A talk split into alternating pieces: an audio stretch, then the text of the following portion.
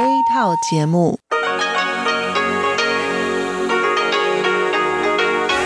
ที่นี่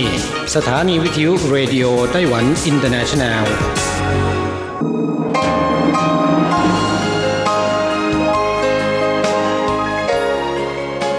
กลับมาฟังขณะนี้ท่านกำลังอยู่กับรายการภาคภาษาไทยเรดิโอไต้หวันอินเตอร์เนชันแนลหรือ RTI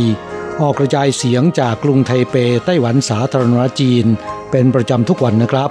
นอกจากรับฟังทางเครื่องรับวิทยุได้แล้ว ยังสามารถรับฟังรายการผ่านระบบออนไลน์ได้ที่ thai.rti.org.tw หรือที่ RTI Fanpage นะครับ ขอเชิญติดตามรับฟังรายการของเราได้ ตั้งแต่บัดนี้เป็นต้นไป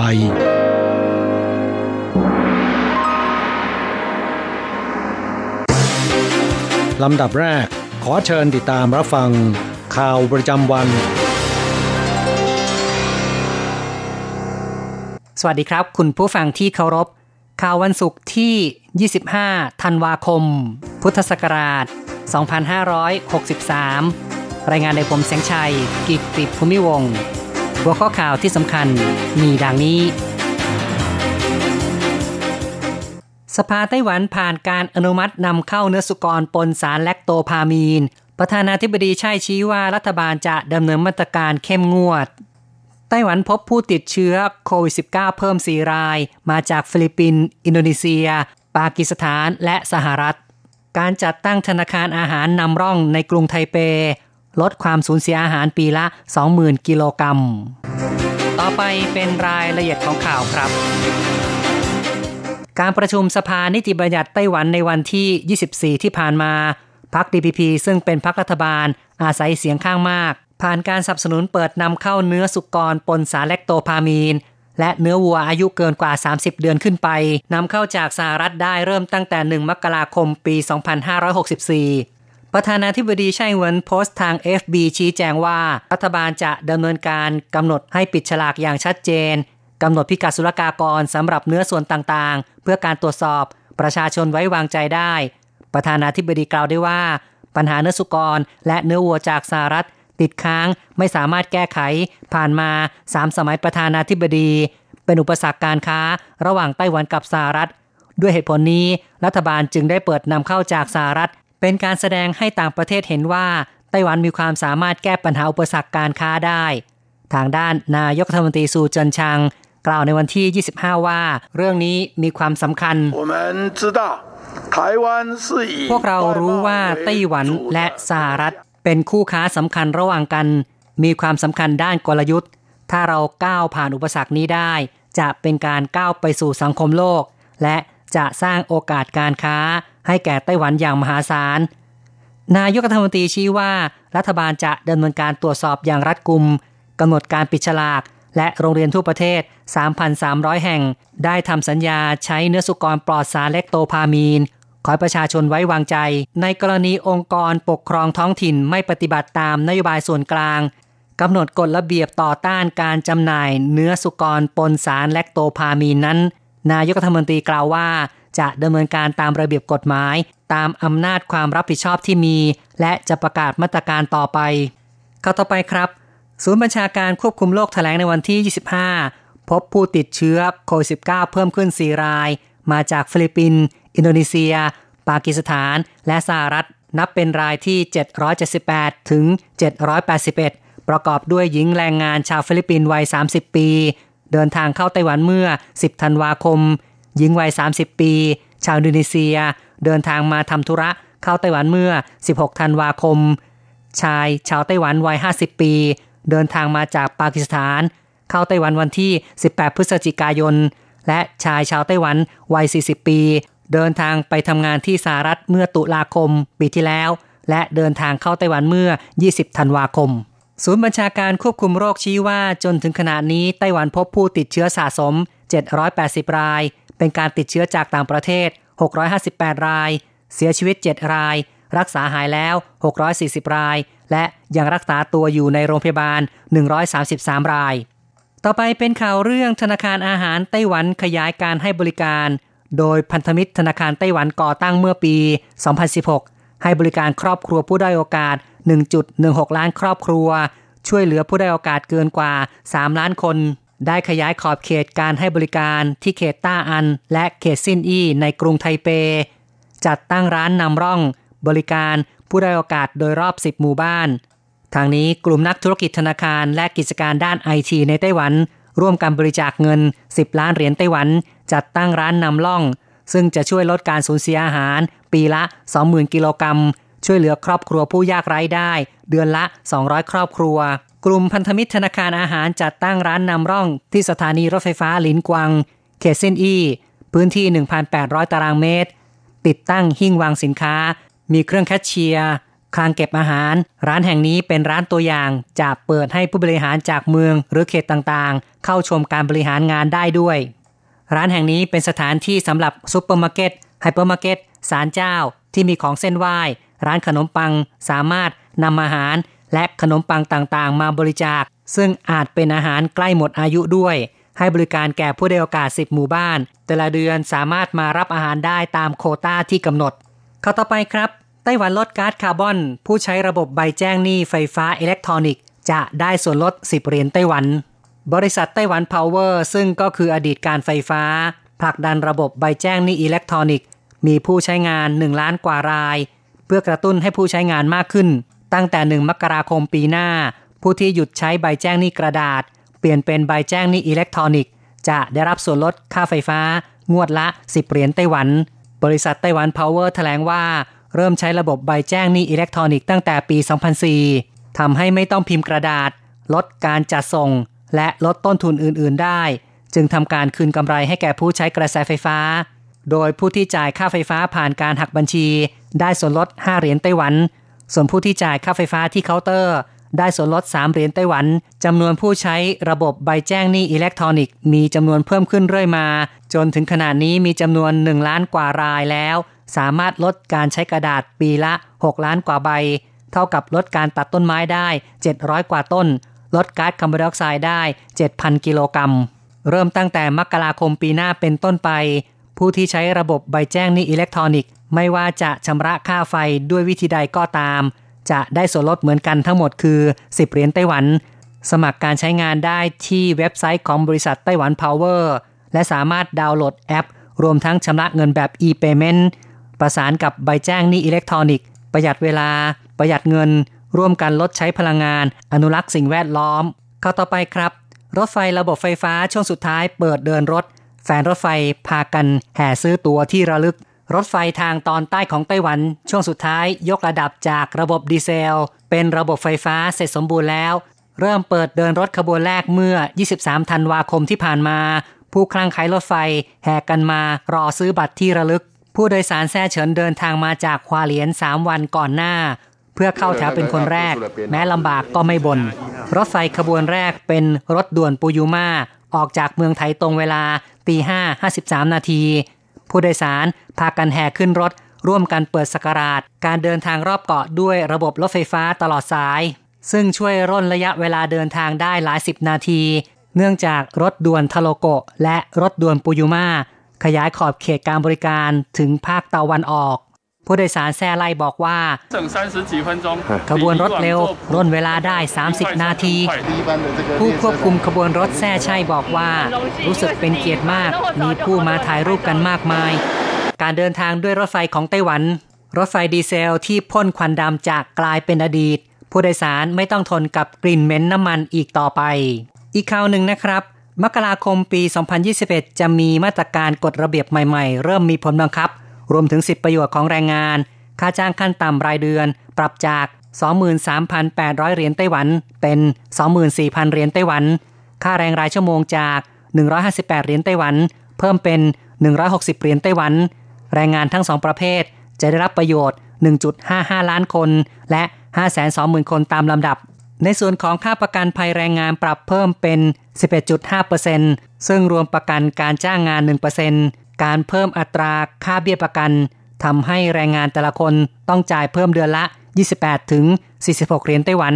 นายจ้างจ่ายเพิ่มเดือนละ 80 ถึง 160 เหรียญไต้หวัน บทบัญญัติการประกันภัยแรงงานกำหนดว่า การประกันภัยแรงงานทั่วไป จะปรับเพิ่มอัตราค่าเบี้ยประกันทุก 2 ปี ปรับเพิ่มครั้งละ 0.5%และปรับเพิ่มขึ้นไม่เกินอัตรา 13%ข่าวจาก RTI ในส่วนของข่าวไต้หวันจบลงแล้วครับ ต่อไปขอเชิญฟังข่าวต่างประเทศและข่าวจากเมืองไทยค่ะ สวัสดีค่ะ คุณผู้ฟัง RTI ที่เคารพทุกท่าน ขอต้อนรับเข้าสู่ช่วงของข่าวต่างประเทศและข่าวประเทศไทยกับดิฉันมณพรชัยวุฒิมีรายละเอียดของข่าวที่น่าสนใจดังนี้เวียดนามตั้งเป้าติดอันดับมหาวิทยาลัยโลก นายกรัฐมนตรีเหงียนส่วนฟุกของเวียดนาม ประกาศแผนงานระดับชาติดังกล่าว เพื่อพัฒนาและส่งเสริมการศึกษาวิชาคณิตศาสตร์ ผ่านการวิจัยการประยุกต์และการศึกษา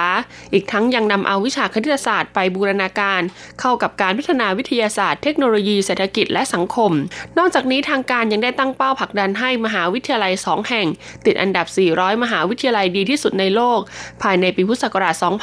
2573 เพิ่มจำนวนผลงานวิชาการของประเทศเป็น 2 เท่าในช่วงระหว่างปีพุทธศักราช 2553 ถึง 2563 ในฐานะข้อมูลบรรณานุกรมและรายงานอ้างอิง ที่มีวารสารวิทยาศาสตร์กว่า 8,500 เล่ม ครอบคลุม 150 สาขาวิชา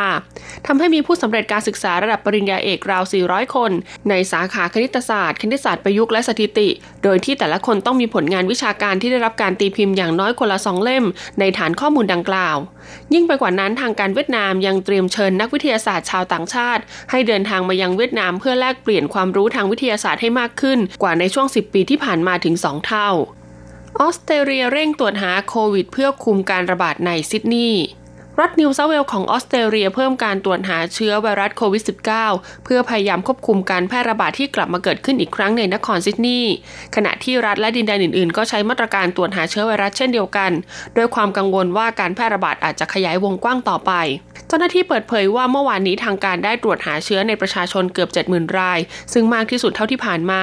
ในรัฐนิวเซาท์เวลซึ่งมีประชากรราวหนึ่งในสี่ของประชากรออสเตรเลียทั้งหมดที่มีประมาณ 25 ล้านคน วันนี้มีรายงานพบผู้ติดเชื้อใหม่ 7 ราย มี 6 รายเกี่ยวข้องกับการแพร่ระบาดที่เกิดขึ้น ในพื้นที่ทางชายหาดทางตอนเหนือของนครซิดนีย์ซึ่งพื้นที่แห่งนี้มีการควบคุมในลักษณะคล้ายการล็อกดาวน์ประชาชนมากกว่า 250,000 รายเป็นเวลาเกือบ1สัปดาห์แล้ว การระบาดแบบกลุ่มก้อนในพื้นที่นี้มีผู้ติดเชื้อแล้ว 104 ราย ฝนที่ตกทำให้ประชาชนไม่ได้ลงไปที่ชายหาด เก็บตัวอยู่ในบ้านในช่วงเทศกาลคริสต์มาส แต่เจ้าหน้าที่ก็ยังขอให้ประชาชนเว้นระยะห่างทางสังคม ในระหว่างการพบปะกัน นอกจากนี้ยังขอให้ลดการจับจ่ายซื้อของในวันหลังคริสต์มาสและเข้ารับการตรวจหาเชื้อ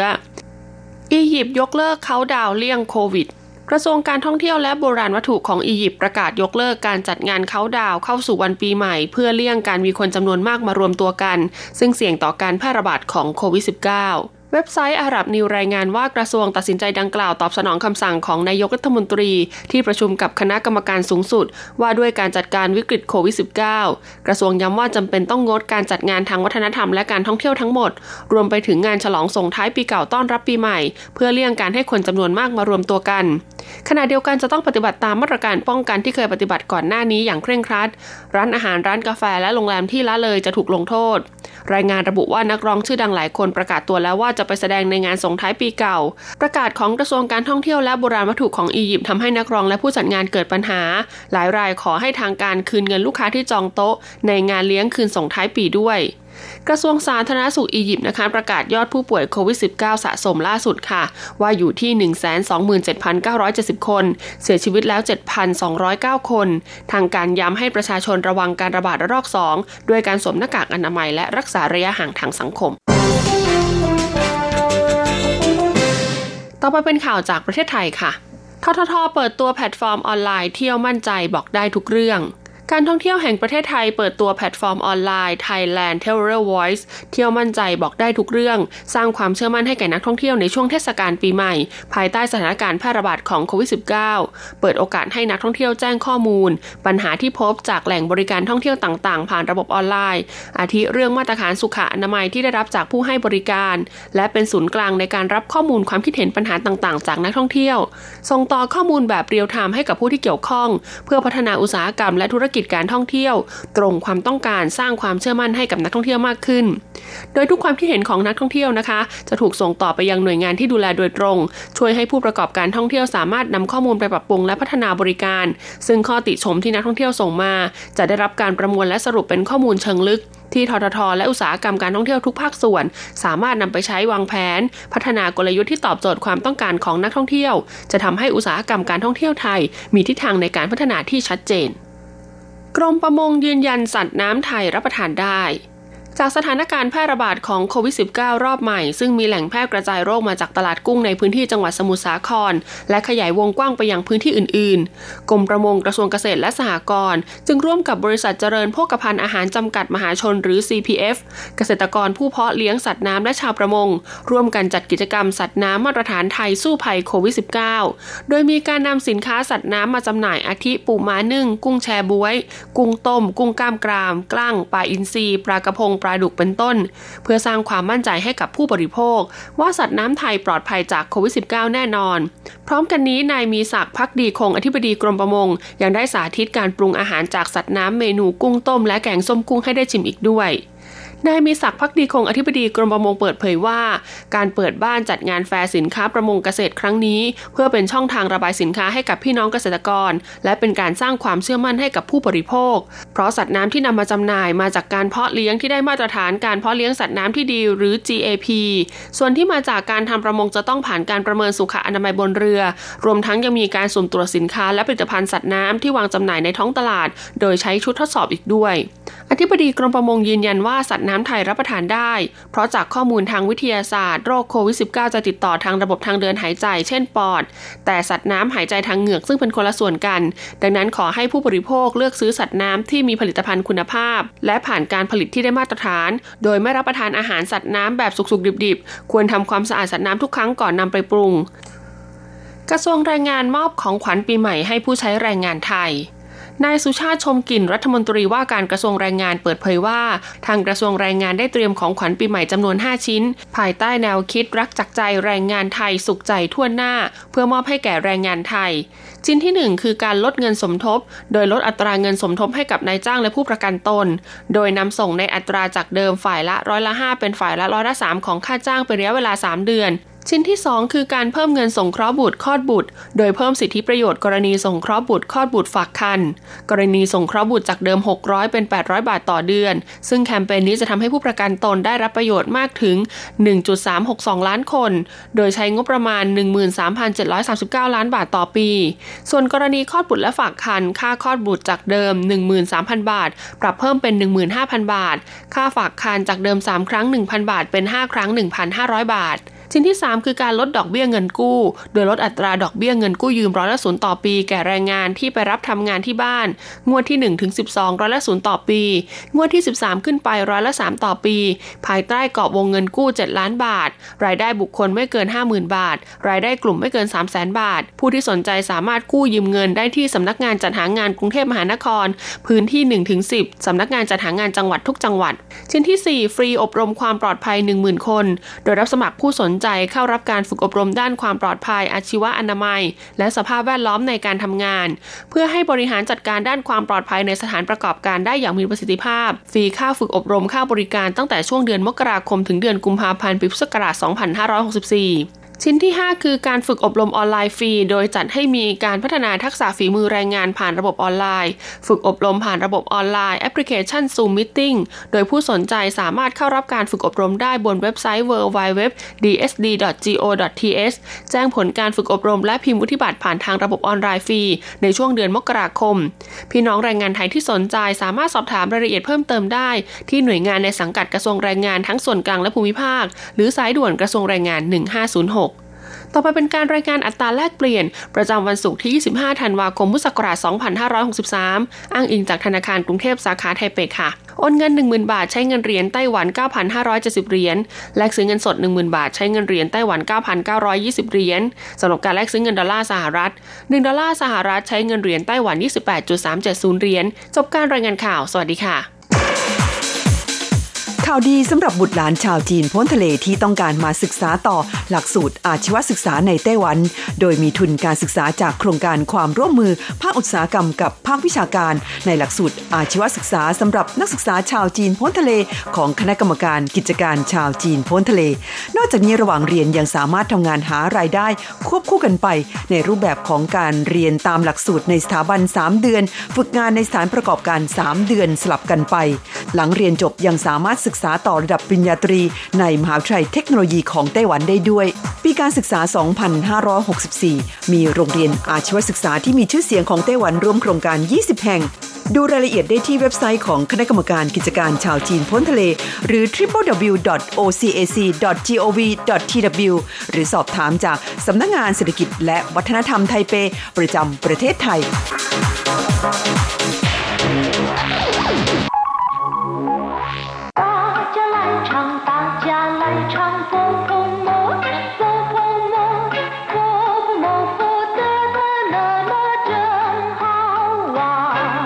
สวัสดีครับเพื่อนผู้ฟัง พบกันในวันนี้เราจะมาเรียนวิทยาลัยภาษาจีนทางอากาศภาคเรียนที่สองบทที่ 8 ของแบบเรียนชั้นสูง บทที่8หยิวสิงเออเดินขบวนตอนที่สอง第八课游行二课文因为反核人士举行示威游行，所以下午两点半起，总统府周边道路实施交通管制，请驾驶人改道行驶。 哎，又来示威游行了。民主社会嘛，人人都有表达意见的权利。我不反对表达意见，可是影响交通就让人受不了了。第八课游行二บทที่แปดเดินขบวนตอนที่สองเมื่อครู่นี้เกริ่นไปแล้วว่า คำว่าหยิวสิง มีความหมายว่าเดินพาเรดหรือว่าเดินขบวน ซึ่งมีทั้งเดินพาเรดเพื่อการเฉลิมฉลองพิธีการตามประเพณี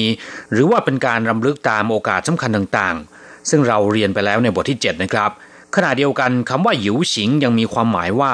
การเดินขบวนเพื่อเรียกร้องสิทธิ์ เพื่อประท้วง หรือว่าต่อต้านนโยบายของรัฐบาลด้วย อย่างคำสนทนาในบทเรียนที่จะอธิบายดังต่อไปนี้ ในบทเรียนนี้นะครับเป็นคำสนทนาระหว่างชายและหญิงสองคน ซึ่งนั่งอยู่ในรถยนต์ ปรากฏว่าการจราจรติดขัดมาก ข่าวในรายการวิทยุดังขึ้นว่า因为反核人士举行示威游行所以下午两点半起总统府周边道路实施交通管制请驾驶人改道行驶เนื่องจากกลุ่มต่อต้านโรงไฟฟ้านิวเคลียร์เดินขบวนสำแดงพลังเพ ราะฉะนั้นเริ่มตั้งแต่บ่ายสองครึ่งเป็นต้นไป ถนนสายต่างๆ รอบๆทำเนียบประธานทิบดีจะมีการควบคุมจราจร ขอให้ผู้ขับรถเปลี่ยนเส้นทางเดินรถยิ่งเว่ยฝ่านเหอเหรินชื่อจุยสิงชื่อเนื่องจากกลุ่มต่อต้านโรงไฟฟ้านิวเคลียร์เดินขบวนสำแดงพลัง ยิ่งว่ยแปลว่าเนื่องจากฝ่านเหอเหรินชื่อแปลว่ากลุ่มต่อต้านพลังงานนิวเคลียร์ ในที่นี้หมายถึงกลุ่มต่อต้านการก่อสร้างโรงไฟฟ้านิวเคลียร์นะครับฝันย่อมาจากฝันตุ้ย แปลว่า คัดค้านต่อต้าน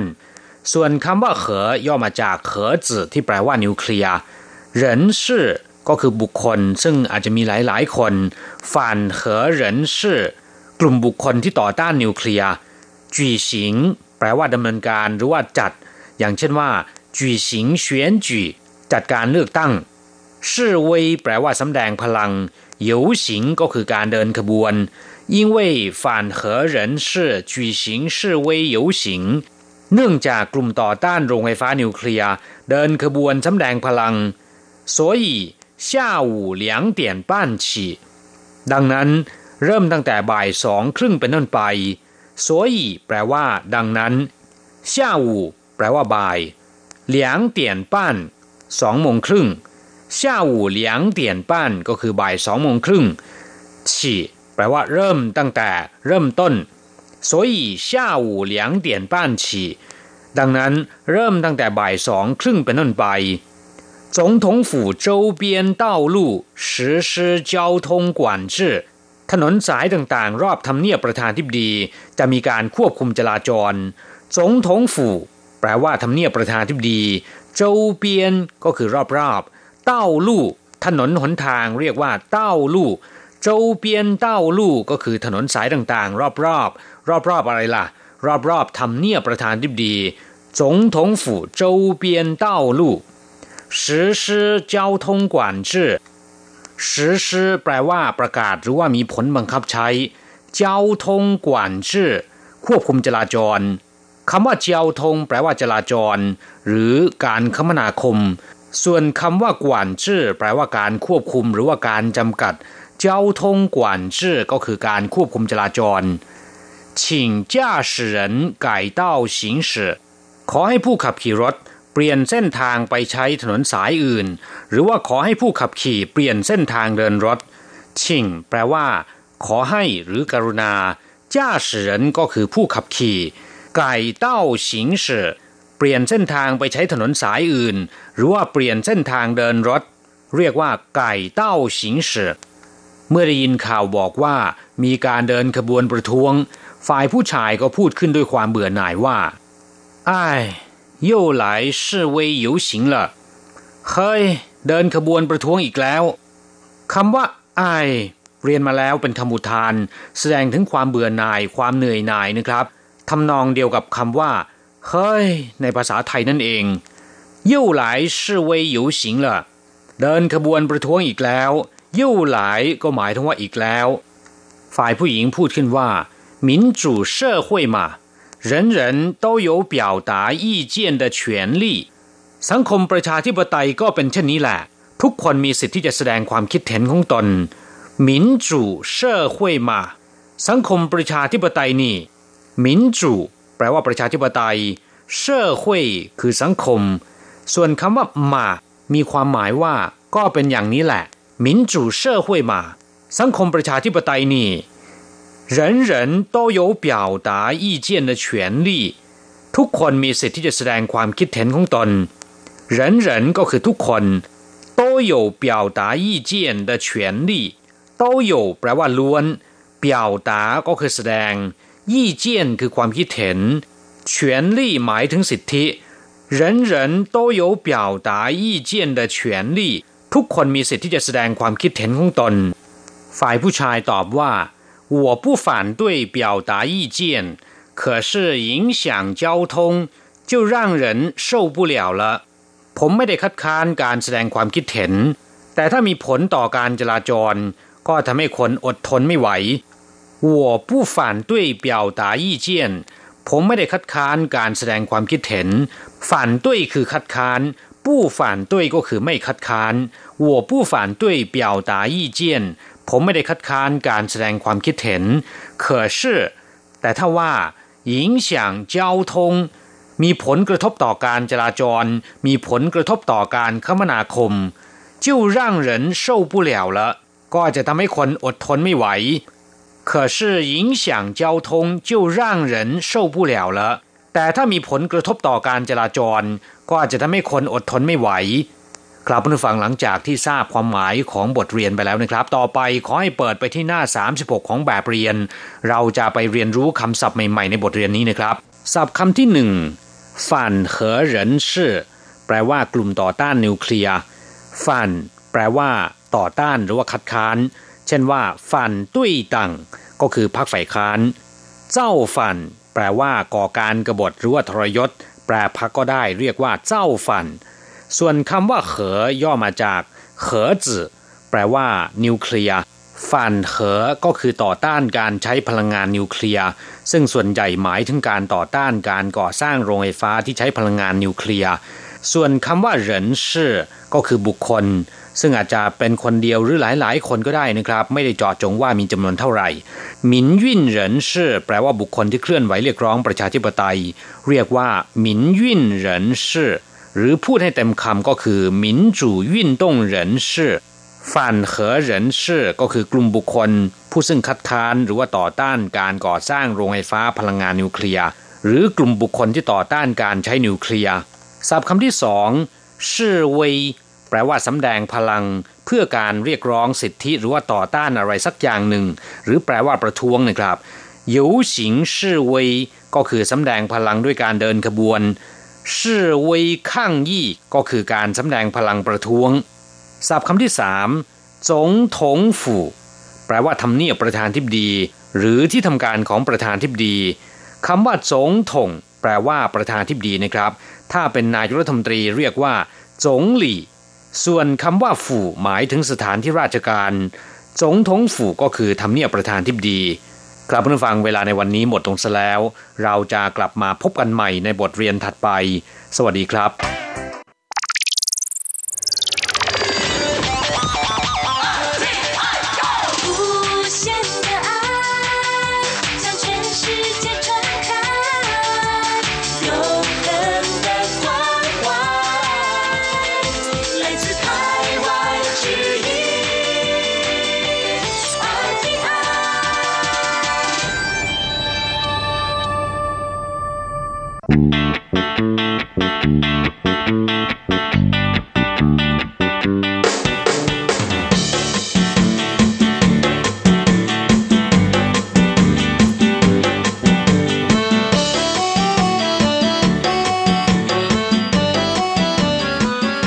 ลับฟังขณะนี้ท่านกำลังอยู่กับรายการภาคภาษาไทย RTI เอเชียสัมพันธ์นะครับ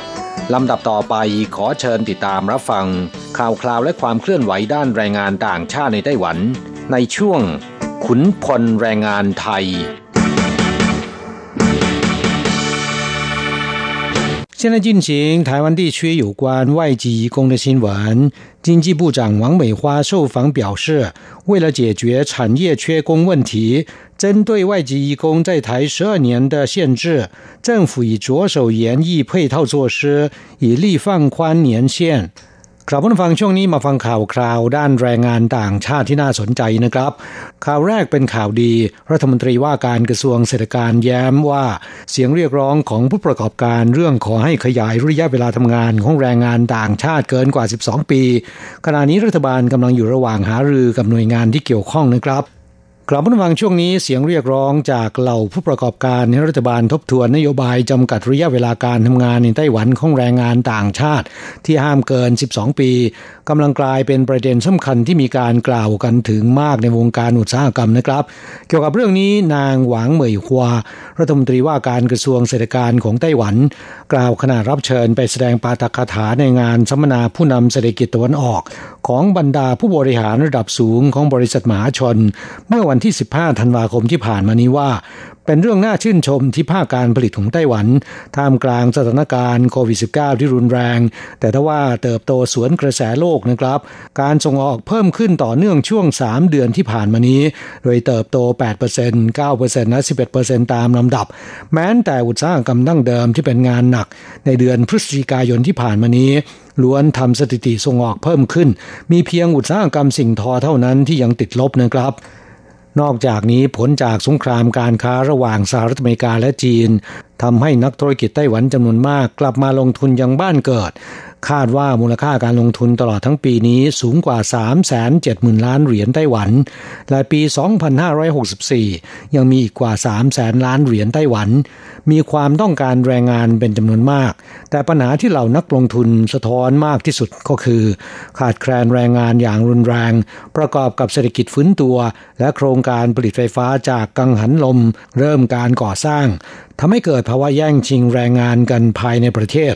ผู้ประกอบการจำนวนมากบ่นว่า แรงงานต่างชาติของตน ถูกฝึกฝนจนกลายเป็นแรงงานมีทักษะฝีมือดี แต่ไม่สามารถอยู่ทำงานในไต้หวันต่อไปได้ ต้องเดินทางไปทำงานประเทศอื่น เพราะกฎหมายไต้หวันจำกัดให้พวกเขาทำงานได้ รวมสะสมแล้วไม่เกิน 12 ปีทำให้ประเทศคู่แข่งอย่างเกาหลีและญี่ปุ่นได้รับผลประโยชน์ รัฐมนตรีว่าการกระทรวงเศรษฐการผู้นี้เน้นว่าเสียงสะท้อนของปัญหาผู้ประกอบการ รัฐบาลได้รับทราบและไม่ได้นิ่งนอนใจเพราะเป็นปัญหาสำคัญ แต่นโยบายขยายระยะเวลาทำงานของแรงงานต่างชาติ เป็นอำนาจของกระทรวงแรงงาน ขณะนี้กระทรวงที่เกี่ยวข้องกำลังอยู่ระหว่างหารือเพื่อแก้ไขปัญหา กระทรวงเศรษฐการจะเป็นตัวแทนผู้ประกอบการ สะท้อนปัญหานี้ให้กระทรวงแรงงานได้รับทราบ เพื่อให้แรงงานต่างชาติสามารถทำงานในไต้หวันได้มากกว่า 12 ปี แต่ณขณะนี้ยังไม่มีข้อสรุปว่าจะขยายหรือไม่และขยายในรูปแบบใดนะครับ กลับมาฟังคณะกรรมการพัฒนาแห่งชาติของไต้หวันเคยเสนอว่า ปัจจุบันหลายประเทศใช้มาตรการและเสนอเงื่อนไขต่างๆ ดึงดูดบุคลากรที่มีทักษะฝีมือเดินทางไปทำงานในประเทศของตน ไต้หวันจะมีความคิดต่อต้านหรือไม่ต้อนรับชาวต่างชาติไม่ได้ เนื่องจากทุกวันนี้ไต้หวันกำลังประสบปัญหาขาดแคลนแรงงานในทุกระดับชั้นโดยเฉพาะแรงงานกึ่งฝีมือ จากตัวเลขของสำนักงงานสถิติแห่งชาติพบว่าขาดแคลนกว่า 210,000 คน แต่กฎหมายการจ้างงานในปัจจุบันกำหนดให้แรงงานต่างชาติในภาคการผลิตทำงานได้ไม่เกิน 12 ปี เมื่อครบกำหนดแล้วต้องเดินทางกลับประเทศ ไม่สามารถอยู่ทำงานในไต้หวันได้ต่อไป จึงมีนายจ้างจำนวนมากสะท้อนว่าเป็นเรื่องน่าเสียดายมากที่ทำการฝึกและสอนเทคนิคการทำงาน ให้กับแรงงานต่างชาติมาเป็นเวลา 12 ปี จนเป็นผู้มีทักษะฝีมือดีและเชี่ยวชาญในหน้าที่การงานเป็นอย่างมาก อีกทั้งรู้ระเบียบกฎหมาย และคุ้นกับสภาพแวดล้อมของไต้หวันอย่างมาก แต่แล้วไม่ให้อยู่ทำงานต่อไปได้ สุดท้ายพวกเขาก็ถูกประเทศอื่นๆ แย่งตัวไป นอกจากแรงงานภาคการผลิตแล้วนะครับ แรงงานต่างชาติในภาคสวัสดิการสังคมก็เช่นเดียวกัน อย่างผู้อนุบาลในครัวเรือน ซึ่งทำงานได้ไม่เกิน 14 ปี ผู้อนุบาลต่างชาติเหล่านี้กับผู้สูงอายุหรือผู้ป่วยที่ถูกดูแล มีความไว้วางใจและมีความผูกพันซึ่งกันและกัน กฎหมายกลับบังคับให้พวกเขาอยู่ทำงานในไต้หวันต่อไปไม่ได้ เป็นเรื่องที่ไร้เหตุผลทำไมไม่ให้แรงงานต่างชาติในภาคการผลิต และภาคสวัสดิการสังคม ซึ่งไต้หวันมีความต้องการเป็นอย่างมาก ยกระดับเป็นแรงงานกึ่งฝีมือ อยู่ทำงานในไต้หวันต่อไปได้ ซึ่งไม่เพียงแต่จะถูกหลักสิทธิมนุษยชน ยังสอดคล้องกับความต้องการของชาวไต้หวันและอุตสาหกรรมการผลิตของไต้หวันด้วยนะครับ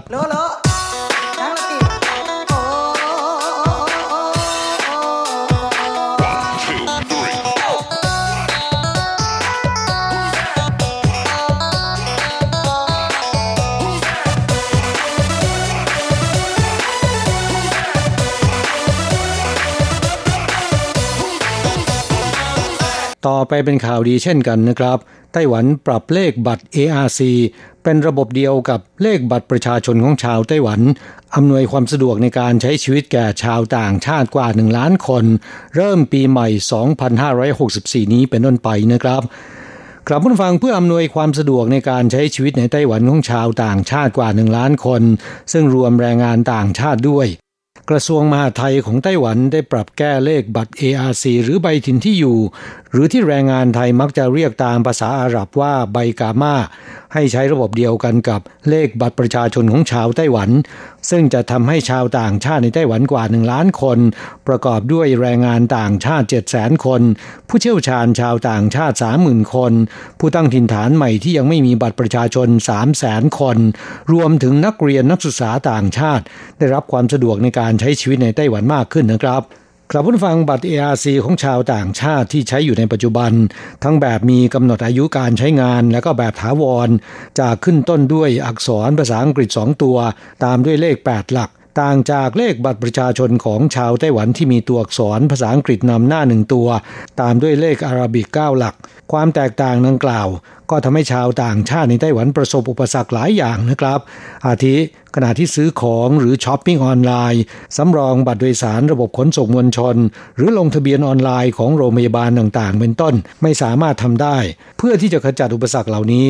ให้ชาวต่างชาติได้รับความสะดวกและรู้สึกมีเกียรติในการใช้ชีวิตเช่นเดียวกับชาวไต้หวัน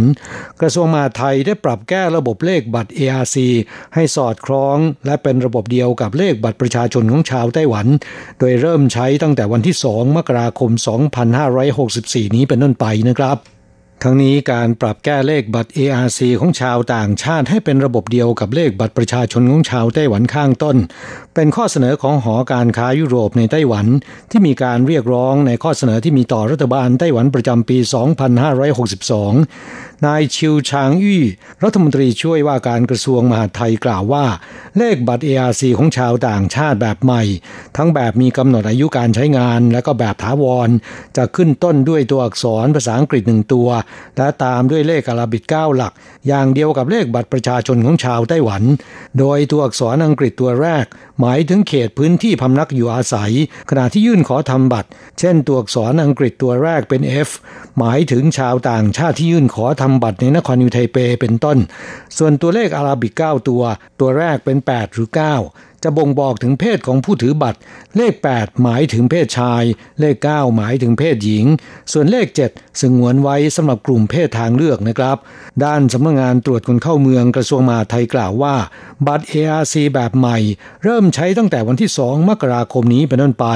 แต่ไม่ต้องรีบร้อนหรือไปเปลี่ยนบัตรใหม่ทันที แนะนำว่าขณะที่ถึงกำหนดเปลี่ยนบัตร เช่น บัตรใกล้หมดอายุ มีการเปลี่ยนแปลงที่อยู่หรือว่าสูญหาย ค่อยไปทำบัตรใหม่ที่ศูนย์บริการของสำนักงงานตรวจคนเข้าเมืองท้องที่ จะไม่มีการเก็บค่าบริการเพิ่มเติม ยังคงจ่ายค่าธรรมเนียมตามเดิม และเมื่อเปลี่ยนเป็นบัตร ARC แบบใหม่แล้ว สามารถเชื่อมต่อข้อมูลข้ามองค์กรได้ ไม่ว่าจะเป็นบัตรประกันสุขภาพ ใบขับขี่และสมุดบัญชีธนาคารเป็นต้น ไม่จำเป็นต้องเดินทางไปเปลี่ยนอีกนะครับสำนักงงานตรวจคนเข้าเมืองย้ำว่า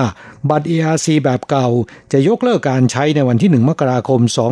2574 หรืออีก 10 ปีข้างหน้านะครับ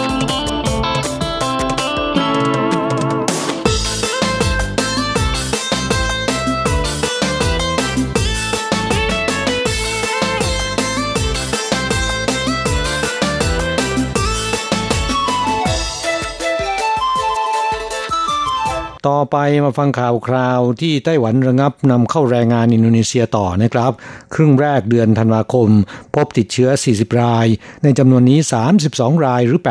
80%มีใบรับรองผลตรวจโควิดเป็นลบนะครับ กล่าวผู้ฟังกรณีที่แรงงานอินโดนีเซียถูกตรวจพบว่าติดเชื้อโควิด -19 จำนวนมาก ศูนย์บัญชาการควบคุมโรคของไต้หวันประกาศระงับการนำเข้าแรงงานอินโดนีเซียชั่วคราว 2 สัปดาห์ ระหว่าง 4 ถึง 17 ธันวาคม แต่เมื่อวันที่ 16 ธันวาคมที่ผ่านมานี้ ศูนย์บัญชาการควบคุมโรคของไต้หวันประกาศระงับการนำเข้าแรงงานอินโดนีเซียต่อไปอย่างไม่มีกำหนด จนกว่าสถานการณ์โควิดในอินโดนีเซียจะคลี่คลายลงนะครับ นายเฉินสือจงผู้อำนวยการศูนย์บัญชาการควบคุมโรคของไต้หวันกล่าวว่าสถานการณ์โควิด -19 ในอินโดนีเซียรุนแรงขึ้นต่อเนื่อง ประกอบกับแรงงานอินโดนีเซียที่ผ่านการตรวจโควิด มีใบรับรองผลตรวจเป็นลบ แต่ยังถูกตรวจพบติดเชื้อโควิดในอัตราสูง อย่างครึ่งแรกของเดือนธันวาคม ตรวจพบแรงงานอินโดนีเซียติดเชื้อมีจำนวน 40 ราย ในจำนวนนี้ 32 รายหรือ 80%มีใบรับรองผลตรวจโควิดเป็นลบ เมื่อเทียบกับแรงงานจากประเทศไทย เวียดนามและฟิลิปปินส์แล้ว ใบรับรองผลตรวจโควิดของแรงงานอินโดนีเซีย มีความแม่นยำและความน่าไว้วางใจต่ำกว่ามาก หรือกล่าวอีกในหนึ่งก็คือ มีหรือไม่มีใบรับรองมีค่าเท่ากันนะครับ กล่าวผู้ฟังจากสถิติของศูนย์บัญชาการควบคุมโรคของไต้หวันพบว่า เดือนตุลาคมที่ผ่านมานี้ แรงงานอินโดนีเซียถูกตรวจพบติดเชื้อโควิด -11 ราย ในจำนวนนี้มี 2 รายที่มีใบรับรองผลตรวจโควิดเป็นลบ เดือนพฤศจิกายน ตรวจพบติดเชื้อ 81 ราย ในจำนวนนี้มี 42 รายที่มีใบรับรองผลตรวจโควิดเป็นลบ และ 15 วันแรกของเดือนธันวาคม ตรวจพบแรงงานอินโดนีเซียติดเชื้อ 40 ราย ในจำนวนนี้มีถึง 32 รายที่ถือใบรับรองผลตรวจโควิดเป็นลบทำให้ศูนย์บัญชาการควบคุมโรคของไต้หวันผวาว่า ใบรับรองผลตรวจโควิดของแรงงานอินโดนีเซีย นับวันก็ยิ่งมีความไม่น่าไว้วางใจมากขึ้น ถึงกับกล่าวว่าไต้หวันไม่อาจจะแบกรับความเสี่ยงสูงดังกล่าวได้ จึงประกาศระงับการนำเข้าแรงงานอินโดนีเซียต่อไปอย่างไม่มีกำหนด จนกว่าสถานการณ์จะดีขึ้นนะครับ กลับผู้ฟังฝ่ายไต้หวันเคยเสนอให้สำนักงงานตัวแทนไต้หวันประจำอินโดนีเซีย ประสานกับรัฐบาลอินโดนีเซียเพื่อคัดเลือก และรับรองโรงพยาบาลที่มีกระบวนการตรวจโควิดที่แม่นยำและได้มาตรฐาน แต่ไม่มีเสียงตอบรับ กล่าวบนฟังการที่แรงงานอินโดนีเซียไม่สามารถเดินทางเข้าไต้หวันได้ สร้างความเดือดร้อนให้กับในจ้างไต้หวันเป็นอย่างมากนะครับ โดยเฉพาะในจ้างที่ต้องการจะว่าจ้างผู้อนุบาลอินโดนีเซีย เพื่อมาดูแลผู้ป่วยหรือผู้สูงอายุในครอบครัว ทั้งนี้แรงงานอินโดนีเซียครองตลาดแรงงานตำแหน่งผู้อนุบาลร่วม 80%และยังไม่มีแหล่งนำเข้าจากประเทศไหน สามารถทดแทนอินโดนีเซียได้นะครับและสถานการณ์โควิด จนเป็นเหตุให้ระงับการนำเข้าแรงงานอินโดนีเซียชั่วคราวนะครับ ก็ทำให้แรงกดดันของกระทรวงแรงงานไต้หวัน ที่เกิดจากมาตรการของกระทรวงแรงงานอินโดนีเซียที่บังคับให้ในายจ้าง ต้องรับผิดชอบค่าใช้จ่ายก่อนการเดินทางของแรงงานอินโดนีเซียในตำแหน่งผู้อนุบาลในลูกเรือประมง จะต้องรับผิดชอบค่าใช้จ่ายทุกอย่าง ตั้งแต่ค่าฝึกอบรมของผู้อนุบาลก่อนการเดินทาง ค่าตั๋วเครื่องบิน ค่าทำหนังสือเดินทางและค่าธรรมเนียมในการยื่นขอวีซ่าเข้าเมืองเป็นต้น คาดว่าประมาณ 70,000ถึง100,000เหรียญไต้หวัน ส่งผลให้ในจ้างซึ่งไม่มีทางเลือกในการว่าจ้างผู้อนุบาลในลูกเรือประมงอินโดนีเซีย ต้องประสบกับภาวะลำบาก ด้านกระทรวงแรงงานไต้หวันเคยต่อรองกับรัฐบาลอินโดนีเซีย เพื่อหาทางออกในเรื่องนี้ แต่ก็ไม่เป็นผล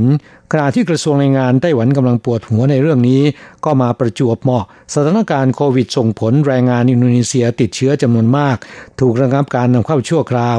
ช่วยให้แรงกดดันในด้านนี้ของกระทรวงแรงงานไต้หวันลดลงไปในทันทีนะครับ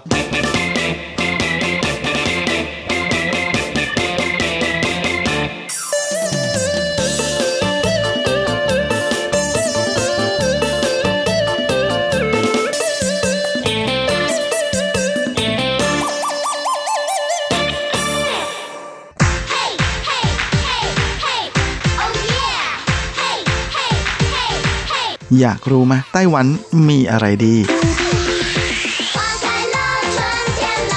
ขยับเข้ามาสิ จะบอกให้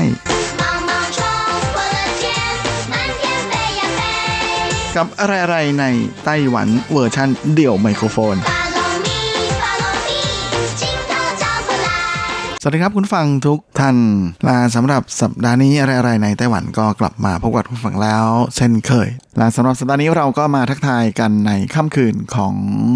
อวันคริสต์มาสพอดีเลย ก็คงจะต้องขอเมอรี่คริสต์มาสกับเพื่อนฟังกันตรงนี้ก่อนเลยนะขอให้สันติสุขและความชื่นชมยินดี จงอยู่คู่กับทุกท่านตลอดไป และอย่างที่ทุกท่านก็ได้ทราบนะว่าข่าวที่ฮือฮาที่สุดในไต้หวันในช่วงสัปดาห์ที่ผ่านมานั้นก็คงจะเป็นเรื่องราวของการมีผู้ติดเชื้อโควิด -19 นะฮะที่เกิดขึ้นในประเทศเป็นครั้งแรกในรอบ 253 วัน ซึ่งแม้จะเป็นเพียงเคสเดียวนะแต่ก็สร้างความวิตกกังวลไปไม่น้อยเลยทีเดียว อันนี้ก็เลยทำให้หน่วยงานราชการนะที่มีการจัดกิจกรรมที่จะมีคนมารวมตัวกันเยอะๆหลายแห่งนะก็พากันทบทวนแผนการจัดกันใหญ่นะแล้วก็มีที่ประกาศยกเลิกไปแล้วนั้น ก็มีในส่วนของกิจกรรมชมแสงอาทิตย์แรกแห่งปีนะที่จะจัดขึ้นที่ชายหาดฟูหลงในนครนิวไทเป้นะฮะ โดยมีกรมการท่องเที่ยวไต้หวันเป็นเจ้าภาพ ซึ่งจริงๆงานนี้นั้นจัดติดต่อกันมา 14 ปีแล้วนะฮะก็ด้วยความที่ไม่อยากจะให้มีปัญหาแล้วก็กลายเป็นจุดเสี่ยงของการแพร่ระบาดนะทางกรมการท่องเที่ยวก็เลยตัดสินใจหยุด การจัดกิจกรรมในปีนี้นะฮะแหมอาทิตย์ที่แล้วเพิ่งจะหยิบมาฝากเพื่อนฟังกันเองนะกับ การไปเขาดาวเอ้ยไม่ใช่เขาดาวไปรับ แสงอรุณแรกแห่งปีที่ชายหาดฟูหลงนะเพราะว่าการเดินทางนั้นก็เป็นอะไรที่ค่อนข้างจะสะดวก แล้วก็มีสถานที่ท่องเที่ยวอยู่รอบๆค่อนข้างเยอะเลยทีเดียวนะฮะแต่แหมก็ไม่ใช่ว่าเขาหยุดจัดกิจกรรมแล้วเนี่ยก็จะไปดูไม่ได้นะครับ คือใครที่สนใจแล้วก็อยากที่จะไปชมแสงอาทิตย์แรกแห่งปีที่ชายหาดฝูหลงนั้น ก็ยังไปได้อยู่นะครับ เพราะว่าพระอาทิตย์ก็ยังขึ้นอยู่เหมือนเดิม เราก็ยังคงไปดูได้ อยู่เหมือนเดิมเพียงแต่ว่าในส่วนของตอนแรกที่จะมีการจัดการแสดงดนตรีด้วยนะฮะแล้วก็มีลานมีเวทีมีกิจกรรมมีอะไรเนี่ยก็ยกเลิกในส่วนนี้ไป อย่างไรก็ดีนะฮะในส่วนของกิจกรรมตอนเช้ามืดนั้น เพื่อรับแสงอรุณไม่ได้จัดนะแต่ในส่วนของไฟที่มีการประดับประดาไว้อยู่แล้วนั้น ก็ยังคงไปชมได้เหมือนเดิม แล้วนอกจากนี้ทางกรมการท่องเที่ยวก็ย้ำด้วยนะครับว่าในส่วนของอุทยานท่องเที่ยวแห่งชาติ 13 แห่งทั่วประเทศ ซึ่งมีการจัดกิจกรรมฉลองปีใหม่นะฮะถึง 11 ที่นะฮะตอนนี้นอกจากที่น้อยนอนแล้วนะฮะก็คือที่ชายหาดฟูหลงนะฮะซึ่งก็จะมีสำนักบริหารอุทยาน ท่องเที่ยวแหลมตะวันออกเฉียงเหนือนั้นก็ยกเลิกงานที่ฟูหลงนะฮะแต่ส่วนอื่นๆยังอยู่ระหว่างการพิจารณานะแล้วก็จะมีการปรับเปลี่ยนนะฮะตามประกาศของศูนย์ราชการกลางป้องกันโรคระบาดอีกที ยังไงถ้าใครจะไปนั้นก็คงจะต้องอขอให้ตรวจสอบให้ดีก่อนนะก่อนไปจริงๆโทรไปถามก็ได้นะครับ ไม่ยากเลยว่ามีการจัดต่อหรือเปล่าแต่ทั้งนี้แหละทั้งนั้นก็อย่างที่ได้เรียนเอาไว้นะฮะว่าพระอาทิตย์ ทั้งขึ้นแล้วก็ตกเหมือนเดิม เรายังไปชมพระอาทิตย์ตกได้ และก็ยังสามารถไปชมพระอาทิตย์ขึ้นได้นะก็คือไปชมแสงสุดท้ายแห่งปีปีนี้นะครับตอนพระอาทิตย์ตกได้เหมือนเดิมนะแล้วก็ไปดูพระอาทิตย์ขึ้นได้เหมือนเดิมนะเพียงแต่ไม่มีกิจกรรมแค่นั้นเองนะฮะ และอีกที่หนึ่งที่ประกาศยกเลิกแล้วเหมือนกันนะก็คือในเทศกาลเมืองคริสต์มาสนิวไทเป้นะฮะหรือซินเป่เยตันเฉิง แต่ ไม่ได้เป็นการยกเลิกการจัดงานทั้งหมดฮะจะยกเลิกเฉพาะในส่วนของกิจกรรมที่จะเป็นในในโซนของตลาดนัดทั้งหลาย และจะเหลือไว้เฉพาะในส่วนของอการประดาแสงสีเสียงนะฮะแล้วก็โชว์แสงสีเสียงรวมไปถึงโคมไฟต่างๆนะให้ได้ไปชมกันได้เหมือนเดิมนะเพียงแต่ว่าจะไม่มีตลาดนัดแล้วแล้วก็จะไม่มีคอนเสิร์ตครับ ซึ่งจริงๆแม่น่าเสียดายทีเดียวเพราะว่าช่วงสุดสัปดาห์นี้ ตอนแรกก็จะมีคอนเสิร์ตอยู่นะฮะก็เป็นอันว่าหมดกัน รวมไปถึงกิจกรรมในคืนคริสต์มาสอีฟนะฮะก็ไม่มีถูกยกเลิกแล้วเช่นเดียวกัน ส่วนสำหรับกิจกรรมเขาดาวนั้นจนถึงคืนวันคริสต์มาสอีฟที่จัดรายการอยู่นะก็ยังไม่มีความเปลี่ยนแปลงอะไรนะรายการอื่นๆนั้นก็ยังคงจะจัดตามปกตินะอย่างเช่นงานเขาดาวที่หน้า Taipei City Hall นะที่ว่าการกรุงไทเปนะซึ่งอยู่ข้างๆ ตึก One O One ก็ยังคงจัดเหมือนเดิมนะแต่ว่าจะมีมาตรการพิเศษเพิ่มขึ้นนะโดยทางกรุงไทเปนั้นก็ออกมายืนยันแล้วว่าจะมีการจัดจุดวัดอุณหภูมินะฮะสามแห่งด้วยกัน เพื่อที่จะคอยตรวจสอบคนที่เดินผ่านไปผ่านมานะฮะแล้วก็นอกจากนี้จะบังคับให้ทุกคนที่เข้ามาอยู่ในข้างในเขตตรงนั้นนะฮะจะต้องสวมใส่หน้ากากอนามัยตลอดเวลา แล้วก็ห้ามนำอาหารและเครื่องดื่มเข้ามารับประทาน อย่างไรก็ดีนะจาก standard ที่ทางกรุงไทเปได้ตั้งเอาไว้ก่อนหน้านี้นะฮะช่วงประกาศจัดนั้นก็ระบุเอาไว้แล้วนะฮะว่าช่วงก่อนจัดงานถ้ามีผู้ติดเชื้อครับในประเทศครับรวมกันแล้วเนี่ยมากถึง 15 คนขึ้นไปนะฮะก็จะประกาศหยุดการจัดงานทันทีนะฮะก็เลยเป็นอะไรที่ทำให้ทาง เคอร์พีนะฮะหรือดร.เคอเหวินเจ๋อผู้ว่าการกรุงไทเปก็ออกมาบอกแล้วเหมือนกันนะฮะว่า ถ้าตัวเลขเป็นไปตามนี้ก็มีโอกาสเหมือนกันที่อาจจะมีการประกาศหยุดนะฮะก่อนวันงานเพียงวันเดียวด้วยซ้ำ ด้านนครเทาหยวนนะทางผู้ว่าก็คืออคุณเจิ้งหวนชั่นนั้นก็ประกาศแล้วนะครับว่าจะมีการตัดสินใจครั้งสุดท้ายวันที่ 28 ธันวาคมนี้นะฮะว่าจะเดินหน้าต่อหรือไม่ แล้วก็ไม่ปฏิเสธโอกาสนะที่อาจจะมีการเปลี่ยนรูปแบบการจัดงานเขาดาวนั้นมากลายเป็นการจัดแบบออนไลน์แทน หรือแม้แต่จะหยุดจัดเลยก็เป็นได้ สำหรับที่อื่นๆนะทั้งในส่วนของจีหลงวินหลินจาอี้ไถหนานผิงตงฮวาเหลียนเกาสงนะฮะหรือว่าไถจงหนันโถ ลาซินจูนั้นต่างก็จัดตามปกตินะรวมไปถึงเกาะนอกอย่างเพิงหูด้วย ส่วนที่ไถตรงนะซึ่งจะมีการจัดคอนเสิร์ตเขาดาวของอาเมยจางฮุ่ยเม่ยนั้น ก็จะยังคงจัดตามปกติเพียงแต่ว่าใน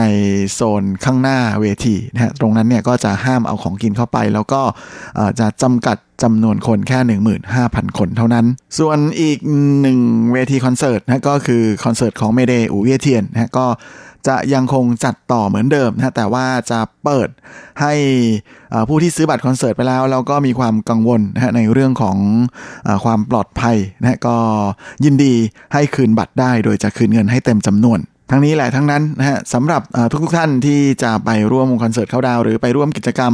ทั้งชมพระอาทิตย์ขึ้นพระอาทิตย์ตกทั้งหลายนั้นก็ขอความร่วมมือครับที่จะให้สวมใส่หน้ากากอนามัยตลอดเวลานะครับตลอดเวลาที่คุณอยู่ในบริเวณงานนะฮะเพื่อความปลอดภัยของอตัวคุณเองแล้วก็ของคนที่อยู่รอบข้างโดยช่วงนี้ ถ้าใครยังไม่ได้ไปใช้สิทธิ์ในการซื้อหน้ากากอนามัยนะฮะตามร้านขายยาทั่วประเทศนั้นก็ยังคงสามารถใช้บัตรผู้ประกันสุขภาพของคุณนะฮะไปซื้อได้เหมือนเดิมนะฮะคนละ 9 ชิ้นต่อ 14 วันนะฮะในราคาชิ้นละ 5 NT นะฮะซึ่งล่าสุดทางรัฐบาลก็ออกมาประกาศแล้วนะว่าตอนนี้มีสต็อกอยู่มากกว่า 520 ล้านชิ้น เรียกได้ว่ามีเหลือเฟือไม่ขาดแคลนแน่นอนนะฮะก็ยังไงถ้าอยากจะไปเที่ยว ก็ขอให้ซื้อพกติดตัวไว้ก็ดีนะครับ เพราะว่าการที่ไต้หวันประสบความสำเร็จไม่น้อยในเรื่องของการป้องกันการแพร่ระบาดของโควิด -19 นั้น หน้ากากอนามัยนะถือว่าเป็น key player นะครับเป็นผู้เล่นคนสำคัญ เป็นปัจจัยสำคัญ เป็นกุญแจสำคัญเป็นสิ่งสำคัญสุดๆเลยนะที่ช่วยให้การป้องกันการแพร่ระบาดเป็นไปได้อย่างมีประสิทธิภาพสูงสุด เพราะฉะนั้นก็พยายามใส่ไว้นะตลอดเวลาที่คุณไปอยู่ตามที่ชุมชน หรือสถานที่ที่มีผู้คนอยู่กันเยอะๆ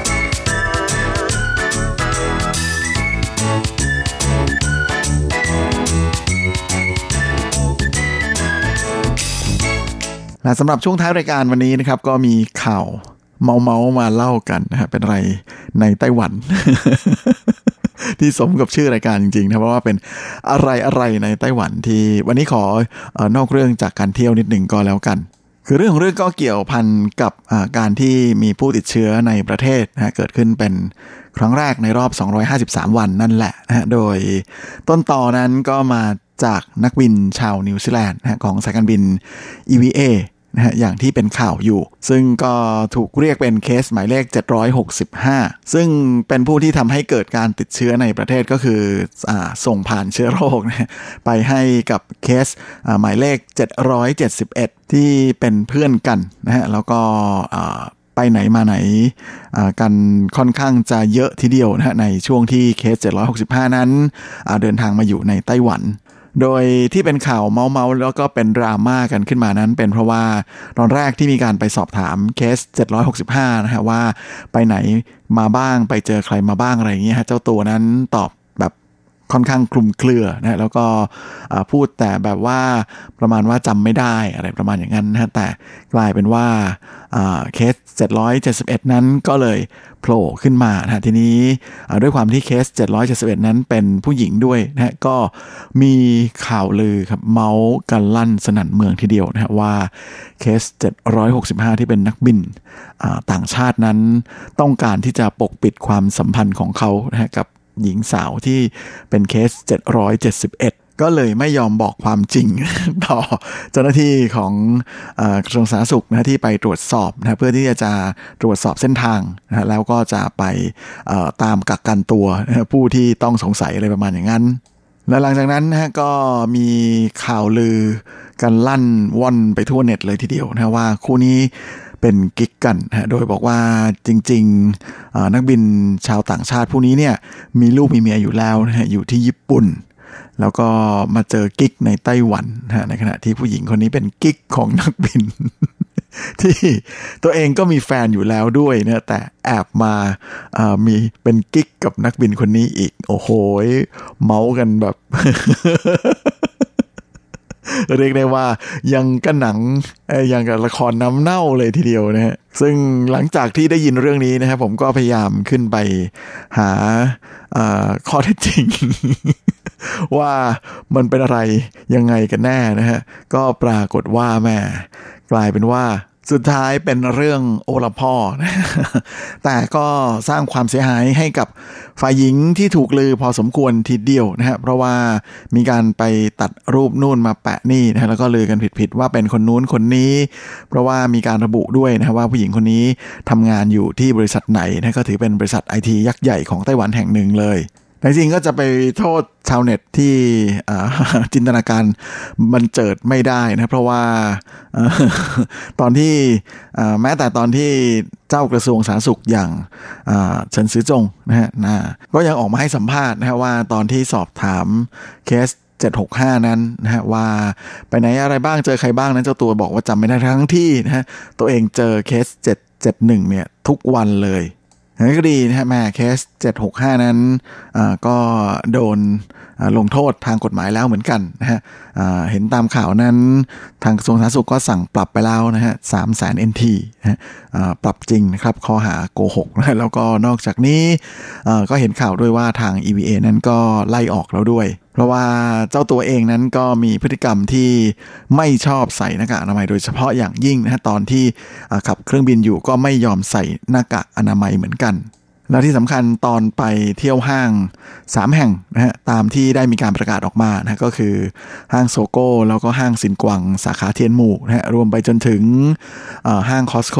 สาขานันคันนะฮะเทาหยวน ก็ไม่ได้ใส่หน้ากากอนามัยนะก็เลยทำให้เป็นอะไรที่จำเป็นต้องประกาศ ช่วงเวลาออกมาตามที่เป็นข่าว เพื่อให้ทุกคนนะฮะที่ไปอยู่ตามสถานที่ทั้ง 3 แห่งนี้ ในช่วงเวลาที่ประกาศออกมานั้นได้ระมัดระวังตัวเองครับและเวลาของรายการสัปดาห์นี้ก็หมดลงอีกแล้วนะฮะผมก็คงจะต้องขอตัวขอลาไปก่อนด้วยเวลาเท่านี้เอาไว้เราค่อยกลับมาพบกันอีกครั้งอาทิตย์หน้าเช่นเคย ในวันและเวลาเดียวกันนี้สำหรับวันนี้ขอให้ท่านโชคดี มีความสุขสุขภาพแข็งแรงกันทุกหน้าทุกคน พบกันใหม่อีกที ปีหน้า เฮงๆ และเมอรี่คริสต์มาสนะครับ